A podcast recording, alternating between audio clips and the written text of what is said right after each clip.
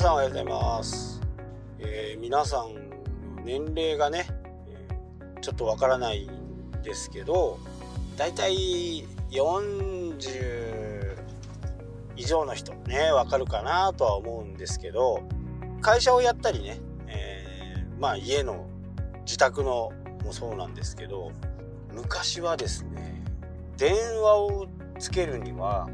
電話のね加入券っていうのが必要だったんですよ。これがねそこそこ高かった。だから僕が30年ぐらい前会社をやろうとすると多分ね10万円は必要だったんですよ。でその電話加入券がこう売買をされたりした時代だったんですね。まあ10万円で買って7万円で売るとかね。そんな時代があってもう最近そんな権利ってないですよね。実はこれ、えうちの会社のフリーダイヤルをね、え、もういらないかなと思ってやめる手続きをしようと思ったんですね。最近はもう10分かけ放題のプランとかねほとんどの方がスマホになってきてましてやビジネスマンだとね大体こう10分かけ放題5分かけ放題とかそんな感じの電話に関してはねかけるのがもうある意味無料になってきた時代なんでこの、えー、フリーダイヤルを止めようと思ったんですよ。そうすると電話の加入券をの電話加入券一番初めのね電話加入券って自分のものじゃなくって、えー、譲ってもらったやつなんですよね。で譲ってもらったやつを使ってて多分ね 20, 20年ぐらい前に全部ね名前を変更したんですよ。それはねもうハンコ屋さん始まってから始まってからなんですけどいろいろこうインターネットとかねいろいろやっていくうちにその名前がこう違う人の名前が出てきたんでいやこれもう自分が買ったんだっていう風な形でいろいろなんか結構めんどくさい手続きをして自分のものになったんですよね。でも自分のものだと思っててフリーダイヤルを解約しようと思った時にそのハンコ屋さんを始めた当初に申し込んだんですよね。でこのフリーダイヤルっていうのはその電話の名義人でなんか手続きが通ってると。でその後からうちの会社の名前にして名義を変更してインターネットはねだからそれ固定回線の1本分は全然問題ないんですようちの会社の名前ね。で普通だったらまあ僕の認識が甘かったっていう言ってしまえばそれまでなんですけど主回線の名義が変わればフリーダイヤルも変わるっていう風にね勝手に解釈したんですね。そうするとフリーダイヤルの名義とその主回線の紐付けされている番号の所有権っていうのかな。それはねなんか違うらしいんですよね。なのでその名義変更をした時に一緒にフリーダイヤルの名義も変えなきゃダメだったらしいんですね。まあそれってもう20年も使ってますからね。もう実績もずっとお金払ってるのうちの会社ですしね。のでちょっとねこの放送をしたんですけど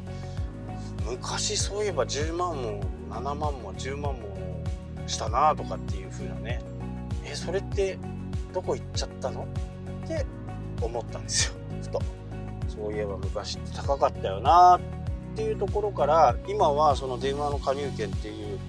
部分は多分あるんでしょうけど、まあ、それが流通するってことはほぼほぼないわけですよね。これは NTT に入っちゃってるのかな？なかなかすごい商売ですよね。いつの間にかにフェードアウトしていつの間にかに分からなくなってる。でこれはちょっと僕より年齢そんなことがね結構世の中あるんですよね。えっ、ー、と僕よりちょっと年齢が上の方男性だったらね。で僕と同じぐらいの方の女性。年金ってありますよね。年金って多分あの年金定期便っていうのが来てると思うんですけどそこの横に特別支給っていうふうに書かれている金額があればそれはそこの上に書かれている年齢にの時にね申し込まないとその部分は年金入ってきませんので必ず申請してください。必ずです。これ申請しないと降りないというねまた NTT ばりのしれっと払わないで済むみたいな。でそれって5年執行なんですよ。5年間申請がなかったら執行するっていうものなんでこれはねひどいね。やり方がひどい。まあ今までその年金とかはねいろいろこう部署がいろいろ分かれててそれが統合になってまあ面倒くさい形にはなってますけどあのね年金定期便の下の欄に書かれている右側の下の欄に書かれている金額が65歳から受け取れる金額です。で、えー、僕の場合はそのね特別支給のやつは金額書かれてないんですね。これ1900だから僕より1歳上の方だと特別支給があるのかな。男性の場合ね。女性の場合またちょっと低いんですよね。年齢が。年齢が低い人が対象になってるんで。でパッと見るとですね65歳から受け取れる額が仮に100万円だとしたらその特別支給のところに22万とか25万とかって書かれてるんですよね。でその年金定期便をパッと見た時に61歳からとか書かれているんで61歳から受け取ると22万かって思っちゃうんですよねこれは全く違うんですよ。全く違うんで、その特別支給っていうのを、ちょっとね、皆さん、あの、インターネットで調べてみてください。これはね、ちょっとひどすぎる。もうなんか、普通、普段の人、普通の一般の人が見ると、間違っちゃうんですよね。65歳から100万円で、61歳から25万円だっていう風になると、まあ誰もがね、65歳まで待とうとかっていう風になるじゃないですか。この25万円っていうのは61歳とか60歳とか62歳からって書かれてる人その時からもらえるものなんですもらわなきゃ損なんです。必ず申請してもらってください。5年以上経つと執行します。このね書き方はねちょっとひどすぎるって感じですね。で来月ね昨日、えー、社会保険労務士さんと打ち合わせをする時間があるんでえその時にね詳しく聞いてまた分かればね皆さんにお知らせしたいと思いますけど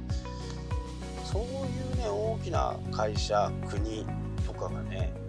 ことやっちゃダメだよね。いやこれを知ってね僕は対象じゃないんですよ。僕は対象じゃないけど対象の方でもらってない人がね結構いると思うんですよ、まあ、5年以内だったらね戻ってきますんで遡って戻ってくるんで是非確認してみてください。はいというわけでね今日はこの辺で終わりたいと思います。それではまた。したっけ？